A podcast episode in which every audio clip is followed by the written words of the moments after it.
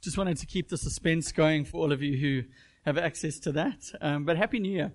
I hope that you guys are well today and that you have had a good festive period and a good start to this year. I know, as Shell said, for some of you, this is maybe an anxious time of year. This is a hard time of year at the start of each new year. I am one of those people who loves the start of a new year though. And Nathan Green did call me the Santa Claus of New Year this week because I just get really psyched about the start of a new year and the potential for what could happen and all of the things that lie ahead at the start of each new year. Now, I hope you're on the same page as that, but maybe you're not. And I just wanted to ask, I'm not actually going to ask you what your New Year's resolutions are if you've got some this year. So I know some of you are kind of anti that. You don't believe in that. Some of you maybe feel embarrassed to put that out there, kind of the things that you're wanting to grow in this year. So I thought I'd tell you what Inc. magazine had to say about, after surveying, surveying 2,000 people, the top 10 most New Year's resolution things for 2019. Do you guys want to throw out any guesses what some of them are? Lose weight. Yeah, you're 100% there. I think probably a few of us are feeling that one at the beginning of 2019. Anything else? Lose weight? Get fit? 100% right? Eat more. Read more is there. Very good. Number seven. 17% of the people surveyed wanted to learn to read more. What's not learn? they knew how to read. They wanted to read more. Maybe that's lower down. Anything else? Shuffle more. What is actually? I know the song every day I'm shuffling. I actually don't know what the shuffle is. Uh, travel more. Anything else? Be a better person. Go to church. Put the past behind you. Whatever's gone is gone. So at number one, diet or eat healthier. 71% of the people surveyed. Exercise more. 65%. Lose weight. 54%. I think probably a lot of us have got those top three just kind of bunched into one.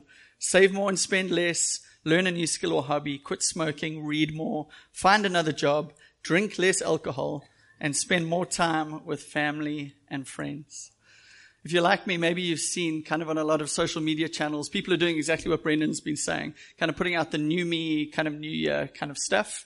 Or maybe you've seen a lot of the articles and blogs and posts about New Year's resolutions or the anti-New Year's resolution stuff that is out there. Um, there's a lot of that going on. And I think probably that's because change is hard. We know it's not easy to just say, okay, January 1st, I'm going to be this new person. Those top 10 things, I'm going to apply those to my lives and I'm just going to do that. You know, if it was easy, we wouldn't have to make resolutions. And then maybe one of the Christian blogs that I look at a lot, the Gospel Coalition, they had these four blogs posted on their first week this year. They had how we change, how to grow in self-control, how to form new habits, and how to create a rule of life, kind of a bunch of boundaries in terms of how you're going to live and who you're going to become. And it's a weird thing because in a sense, there's nothing different or new about just the start of a new calendar year. You know, like Brendan said, it's just like any other day. And as Lamentations 3 says, his mercies are new every morning. You know, every day we can decide actually we're going to do the things we want to do and be the person we want to be and who God has called us to be. But for me, I think there's something so relieving about almost ending the chapter of an old year and just saying, that's behind me. I'm going to close that door and now this new year lies ahead. Kind of clean slate, new chapter, empty page. Let's start this new year. And it means kind of we can put some stuff behind us, some stuff we need to repent of, maybe some stuff we need to reprioritize after 2018, but also we can look ahead and dream. Like dream and plan and think about what we're going to be doing in 2019. And for all of us, I'd really love to encourage you to get alone and spend some time with God and pray and seek Him and say, God, what are you saying to me for 2019? What is your will? What is your way? Where do you want me? What do you want me to do? And make sure that we're walking into those things, not just on our own. So I hope this doesn't let you down, but today I don't want to try and preach a message which is going to revolutionize your 2019 or revolutionize your life. I just don't think I'm going to be able to do that. And I think probably for some of us, we're already feeling overwhelmed. You know, if you read some of those articles, there's so many things that we should be doing or trying or learning or getting better at. It can feel a little bit overwhelming. So instead today, instead of revolutionizing your life, I just want to remind you of some of the things that Jesus says. These are the big things of his ministry. These are the big things that we should prioritize and give our lives to. And hopefully, I, I know I can't tell you exactly Jesus' specific word for you in 2019. You're going to have to go and get alone with him and pray and listen to what the Spirit is saying and hopefully get something. Maybe do that this week. But I can't give you his specific word, but I think I can give you some tracks that actually we can run our lives along and hopefully head towards his will and his plans and himself for you this year. So if you've got a Bible, you can turn to Mark chapter 1. Otherwise, it's going to pop up on the screen behind me. We're going to read verse 14 to 20. And really, this is right at the beginning of Jesus' ministry. And this passage kind of tells us a lot about what Jesus was all about and what he was preaching and what we should give our lives to, to. So Mark 1 verse 14. Now after John was arrested, Jesus came into Galilee proclaiming the gospel of God and saying, the time is fulfilled and the kingdom of God is at hand repent and believe in the gospel.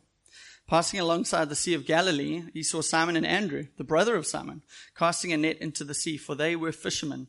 And Jesus said to them, Follow me, and I'll make you become fishers of men. And immediately they left their nets, and they followed him. And going on a little farther, he saw James, the son of Zebedee, and John, his brother, who were in their boat mending the nets. And immediately he called them, and they left their father Zebedee in the boat with the hired servants and followed him. So, what does this passage have to say to us for 2019? Or maybe as you look at that, you see these big ideas that Jesus is highlighting the gospel, the kingdom, repent, believe, follow me, and also to become fishers of men.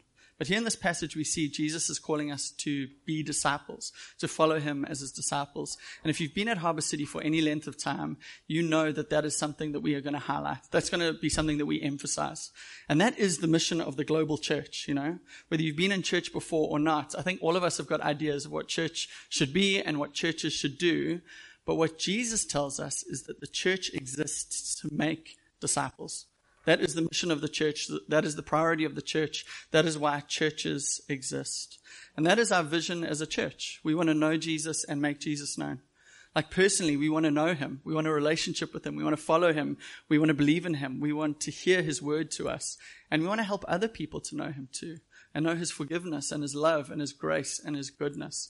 We want to know Jesus and make Jesus known. We want to make disciples and disciple Durban and see the world around us discipled and begin to follow Jesus. But in all fairness, you could kind of ask me, well, Grant, what does that even mean? You know, what does it mean to disciple Durban or make disciples or all of this? And I um, signed up for a new app on my phone because I wanted to try and um, learn some new language, learn some new words or vocab or whatever. So I signed up to this word for the day app. And my word for today, just so you know, was inundate. Great word, good to learn. But a few days ago, I got the word bostrofedon. You guys know that word? Good word. I think I'm saying it wrong. Boustrophodon or whatever. Basically, that means to write from left to right and then right to left. It's an ancient Greek kind of plowman type of writing. Now, I've heard of kind of the left to right kind of Western writing and almost the right to left Eastern, but this whole Boustrophodon thing of left to right, right to left, that was very interesting to me. I put that out there because I'm never going to remember that word. I don't need to know that. I don't need to know that idea. And almost as I speak about discipleship and making disciples today, you can almost hear that word and just think, who's to feed Boustrophodon, you know? Like it doesn't matter to me. It's not relevant to me. I don't know what that means. But really, this is such a key idea for us as followers of Jesus. And in a nutshell, really a disciple is a learner, is a student, is an apprentice, is a follower. And this word disciple is the primary term that Jesus uses in the whole of the Bible to describe Christians. Some of you will know this, but the word Christian is only in the Bible three times. That's kind of like a crazy thing, hey? The word disciple is used to describe followers of Jesus 269 times in the Bible which means that's kind of a big idea for us to get, you know? If you're a Christian here today, it doesn't just mean that you go to church and you wear a cross and you do Christiany things. It means that you're a disciple, an apprentice, a student, a follower of Jesus, that you know him and have a relationship with him and are doing the things that he's called us to do. Christians are people that know and follow Jesus. And in Jesus' day, the people who had disciples were rabbis or teachers, you know. There were a whole lot of them that had these followers that went around with them. And they were a big deal. So for you to be accepted as a disciple or chosen as a disciple was a real honor. You know, people would desire this. And you can imagine Jesus' disciples feeling the privilege that they were chosen by him to be his disciple. This would have been almost like getting a fully paid scholarship to your favorite university or getting the job of your dreams. These people were chosen by their teacher. And these teachers would choose the best of the best. They would try and choose people that were smart and committed and responsible because they were going to kind of carry on their legacy, you know. They were going to invest themselves into these people and then hopefully after they died, they would carry on doing what they had always done. They would follow them and become like them and learn their ways and then become like them and carry on what they had done. They would be discipled. They would become teachers. So when Jesus goes to these four guys, James and John, Andrew and Simon, and he says, follow me, which was the language a rabbi or a teacher would use when he called disciples, this light bulb was going on in their minds. There's a rabbi, a teacher in front of them, who's saying these words, follow me, which is a huge honor. So you can imagine their chests puffed out and their eyes started to glow. They were chosen to be disciples of Jesus. But at the same time, they knew the sacrifice that this entailed. They knew, because this was so common in their culture, what it meant to be a disciple of someone. So they knew that this was a life of sacrifice. They were going to have to lay things down. They might upset some people, that they would have to give up their lives as they knew it to follow Jesus. They would have to like be really studious and learn his ways. They would have to go with him wherever he went, become like him, and then carry on his legacy and his ministry.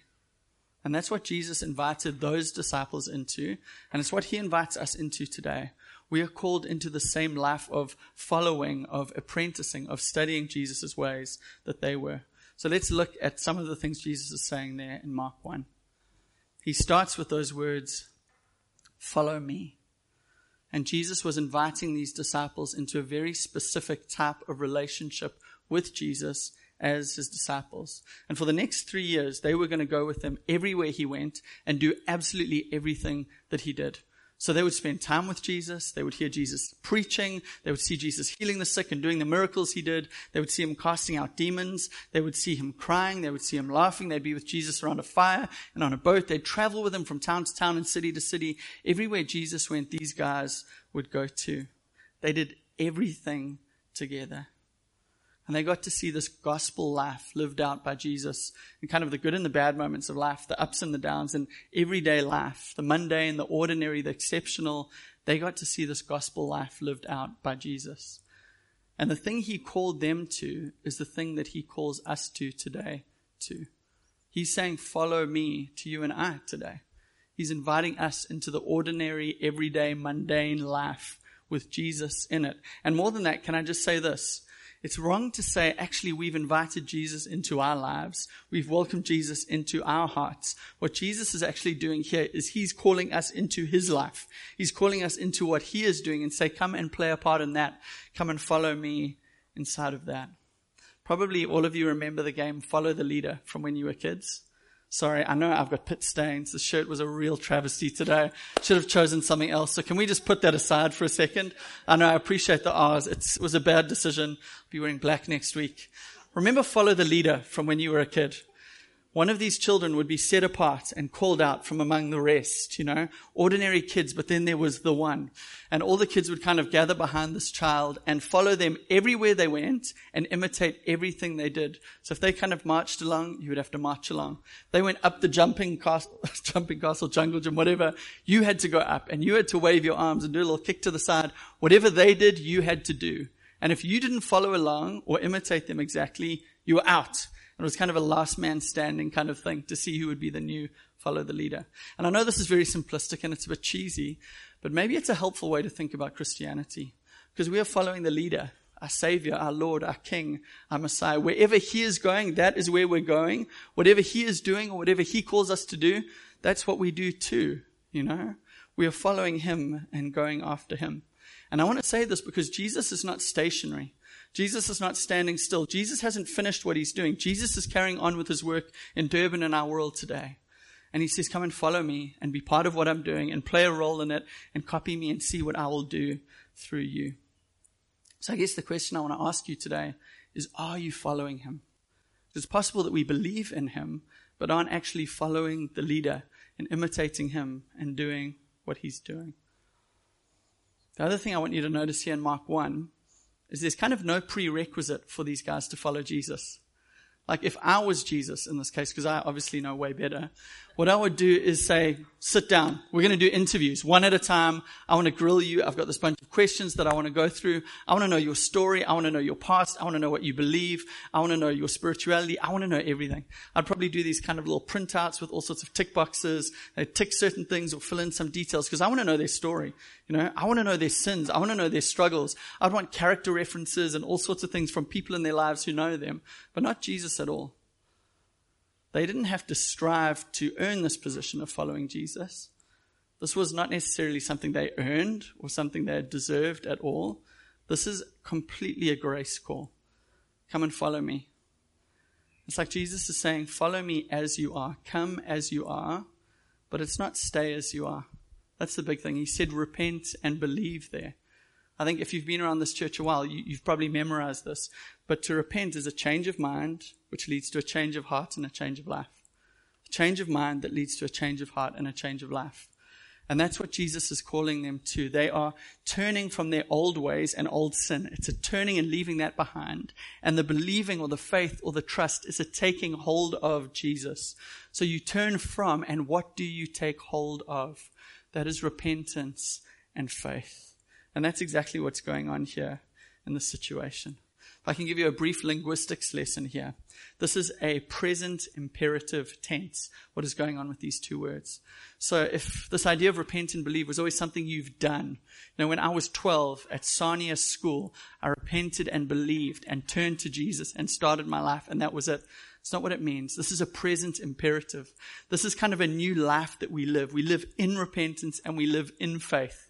Wherever we go following Jesus, this is the new life and kind of the new orientation that we have, being in repentance and being in faith in Jesus. And as he kind of makes this call to these four fishermen, immediately they leave behind everything else and they begin to follow him. And I think for us as we read this, it's really easy to read. It's really easy to read those uh, seven verses and go, wow, yeah, they left things behind and they followed Jesus. Who wouldn't? Without actually thinking about the cost, what this cost them to say, Jesus, we're in. We're going to follow you. We're going to do this thing you want us to do. So, firstly, what a lot of the scholars say is that 70 to 90% of that region was poor at that time. I think that's something we can imagine. That's probably like the stats of our city or province or country. You know, 70 to 90% of the people were poor. And obviously, these guys weren't. You know, we see with Andrew and Simon, they don't have a boat. They're just kind of fishing off the edge of something with their nets. But James and John had a boat. They had a servant. They had someone who they had hired to work for them in their fishing business. So they might not have had a fleet of boats and this huge fishing business, but they had a business. They ran a business. They had a career. They had income. So these guys were probably um, upper middle class citizens in their society. They had money, and when Jesus calls them to leave everything behind and come and follow him, they know they're giving up their business, their career, their stability, their comfort, their secure income. They're giving all of that up to begin this journey of following Jesus. The second thing is when Jesus calls them to follow him, they're leaving their family behind. Now, in Jewish culture at that time, what had happened is this idea to honor your father and mother had kind of risen to the top. This had become basically the primary command. And you could understand in these family cultures, basically what the family wanted, what the will of the family was, or the will of the parents were, that's what went. So when Jesus calls them and says, follow me and leave your family behind and come after me, this is a radical call. They're going to upset their parents. They're going to upset their family because they're saying, Jesus' will, Jesus' way, that's going to come first in my life over what the family wants. I don't know if you've ever had to say no to your family to say yes to Jesus. It's a really hard thing to do. It's a really uncomfortable and unsettling and confusing thing to have to do. But you can imagine these men like feeling the tension of this, leaving their career behind, leaving their family behind. Because probably for most people in the world, those are the two places we find our identity the most in what we do or in our family, who we come from. And Jesus is almost touching the nerve of both of those things and saying, Those can't come first in your life. I need to. Will you leave those things behind or leave those in second or third or fourth place and come and follow me and put me first? Jesus is saying, My teaching, my will, my way must come first. Saying, I know there's all sorts of other pulls and pushes on your life, but you have to put mine in first place if you're going to be my disciple. Here we get almost this picture of what it's going to mean for you and I to follow Jesus in 2019. And probably if we are to live this out, it means we're going to be misunderstood sometimes. We're going to have some uncomfortable conversations. We're going to let people down. We're going to disappoint people, our bosses, our families, whoever it is, because the way of Jesus is different to the way of the world around us. And they're not always going to understand us, and we're not always going to stand others, even in this community. We're not always going to understand how we seek to follow Jesus but that is what we're called to do. I think some of us this year might involve sacrifice. It might involve saying, actually, this is what I want, this is what I would choose, but I know that Jesus is calling me to leave that aside or lay that down to pick up what He has called me to and what He wants from me for this year. But I think what makes that easier is we know what He has sacrificed for us. We know what He has given for us. So that far greater sacrifice makes our sacrifice easier. And we know even in the sacrifice, we're getting hold of the greater treasure of Jesus. The second thing he says is, I will make you become. And when Jesus calls us to follow him, this is a lifelong process of transformation and being changed and becoming like him. In Luke 6 verse 40, Jesus speaking, and he says, A disciple is not above his teacher, but everyone when he is fully trained will be like his teacher. And that's what he's calling us to, to become like him. So we're not just followers, but we're also students of Jesus. And for each one of us, we should be wanting to study his words and his teachings and his ways to become more like him. Sorry, I don't know if anyone else is irritated by kind of those windows. Maybe you could just shut them or put the blinds up. Whatever you think, Krista, I trust you. I can just see some people flinching and I want to put you out of your pain.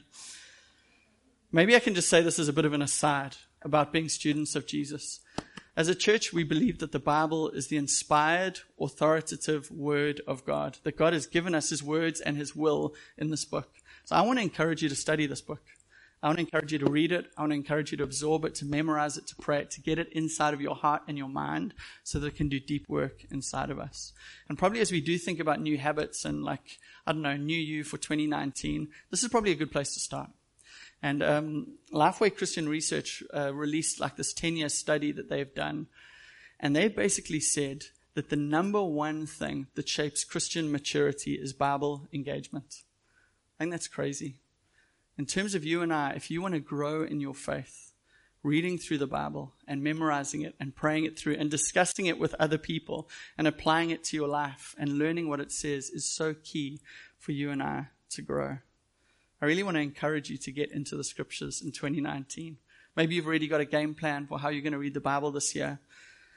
But I'm not saying that you need to become like this PhD level Bible nerd. That's not what I'm saying for 2019. But what about just like a basic level daily engagement with God's Word and the Scriptures? Why not make your 2019 plan, I don't know, to get like a six pack in the Bible? And I don't mean go to CUM Books, the worst bookstore name of all time, and get six Bibles. Like, that's not what I'm talking about at all. Why don't you get ripped in the scriptures, in the gym of God? Just trying to give you like a mental picture. Get swollen in the scriptures in 2019. And I don't know, like there's really cheap, I know it's cheesy, I know it's lame, but there's super cheap ways that you and I can do this, you know? If you don't have a Bible or a study Bible, which is a great tool, you can download something like YouVersion, which is a free Bible app. I think that's such a helpful thing with a number of Bible reading plans. Or we've repped the Bible Project quite a lot in this church, but their videos are incredible in understanding the books of the Bible and themes of Scripture and just words in the Bible. They've got podcasts and blogs and all sorts of things. And I think maybe why not otherwise just decide to read some of the books of the Bible you haven't read before? If you choose from today to read four chapters of the Bible a day, that's 10 to 15 uh, minutes a day, you would be finished the Bible by the beginning of December. That would be a cool thing to like tick off in 2019. I read the whole Bible. So I really want to encourage you to spend time in the scripture, praying and reading and letting the Spirit do work in us, because that is one of the ways that we are transformed more and more to Jesus' image. Do you know what Paul the Apostle says is the way that you and I change? He says that the way we change is that we spend time with Jesus. Seems so obvious, you know.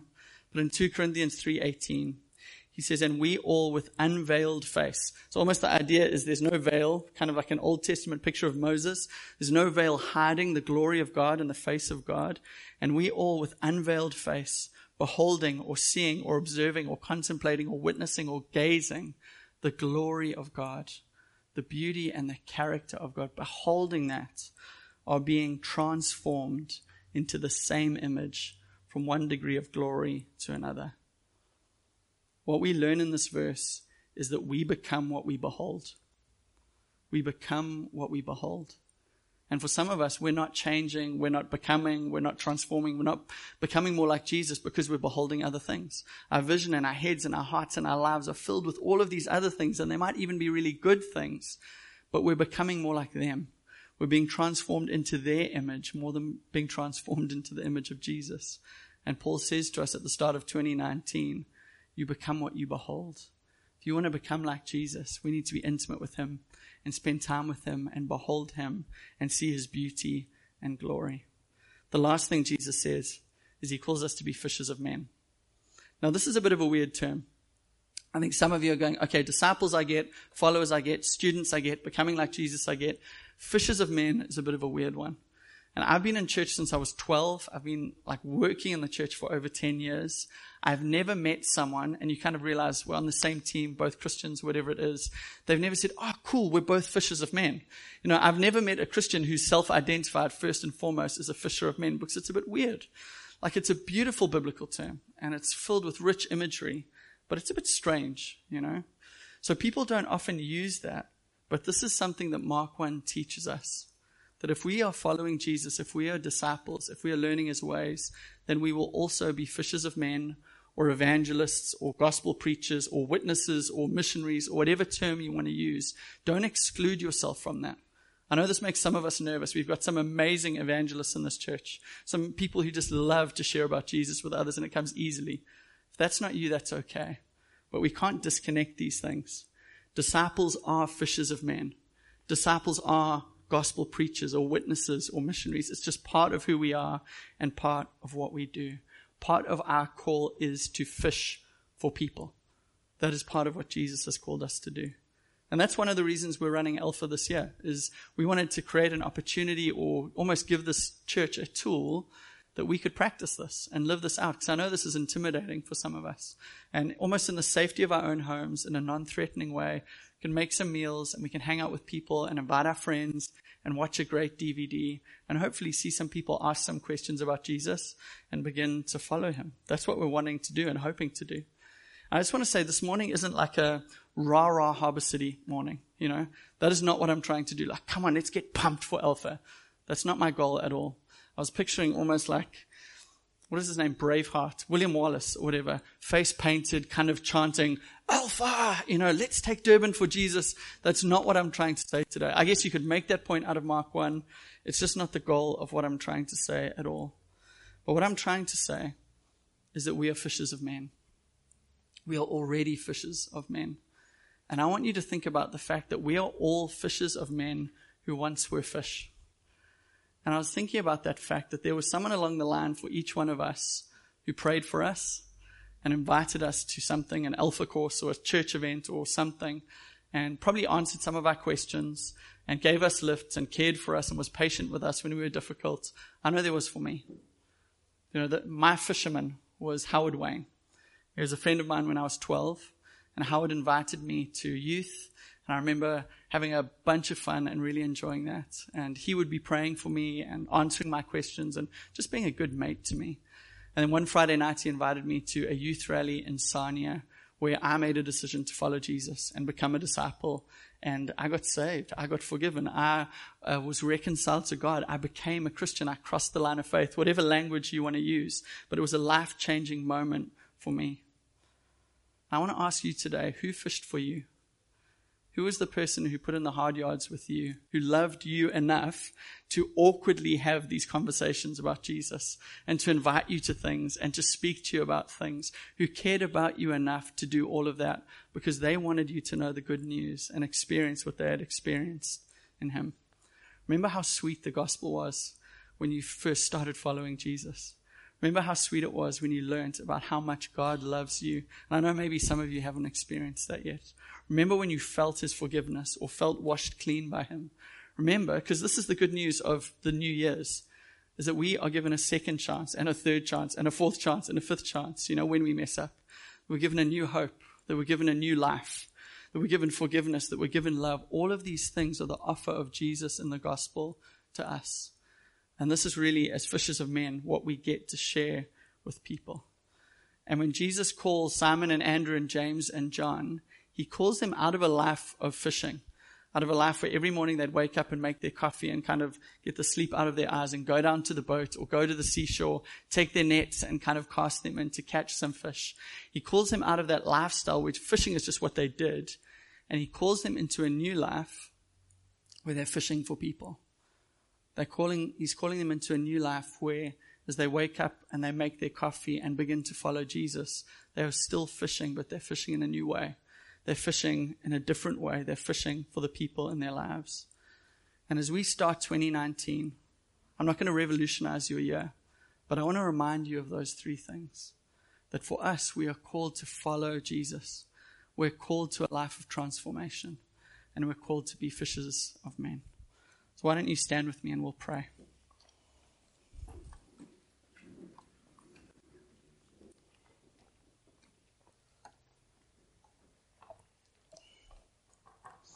Jesus, just as we start this new year, I ask you to fill us with your Holy Spirit. I ask you that the goodness of the gospel would become real to us again. And I pray that you would just remind us of those early days of following you the sweetness of the gospel, just the first experiences of your incredible love, how much you had done for us. Remind us and reveal us, reveal those things to us, Lord, that we would actually believe them and that we would know them. I ask that you would change us from the inside out and the 2019 would be an amazing year of following you and walking with you. And that we would grow in some incredible ways and we'd see you do some amazing things. I know different people in this room are trusting you for different things, but Lord, we bring all of that before you and we ask you, Lord, that you would hear our prayers and that you would answer them and that you really would bless all of these things. In Jesus' name, amen.